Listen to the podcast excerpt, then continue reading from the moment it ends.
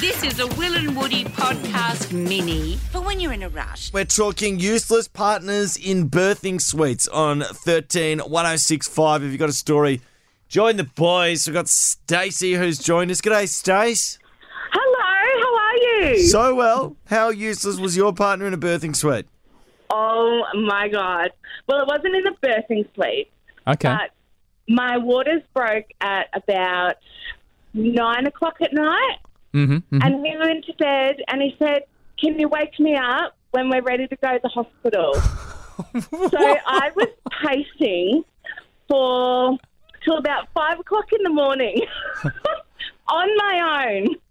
Hang on, sorry, Stacey. I'm, i maybe I'm ignorant here, but isn't the waters breaking the time when you go?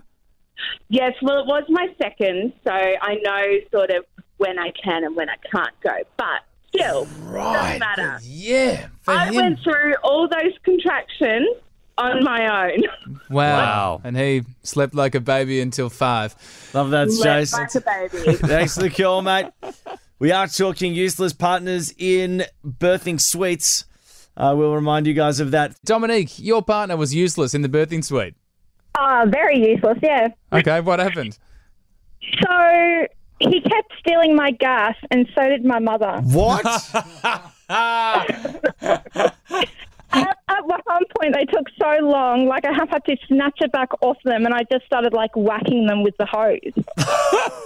So, so how were they acting then? So they're all gassed up in there right. along with you. What sort They of stuff were fell they asleep. doing? They They, they fell asleep.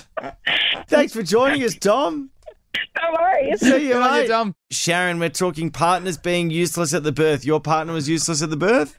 Oh, totally look useless. You can imagine, you know, like last stages of labour and you're screaming and sweating like something out of The Exorcist and you're just sort of calling out your partner's name, you know, "Ah, help, help me, you know, Yeah. I can't Yeah. do this. Yeah. And, you know, like while he's reading this sort of um, People magazine, he just sort of grabs his hand, picks up a chapstick and passes it over to me.